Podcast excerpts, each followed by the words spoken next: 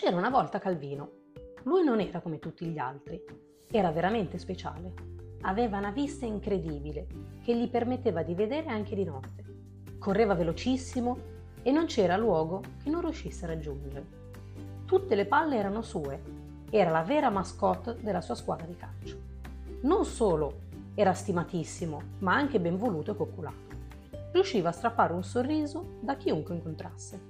Però aveva un grande difetto odiava l'acqua e non si lavava mai.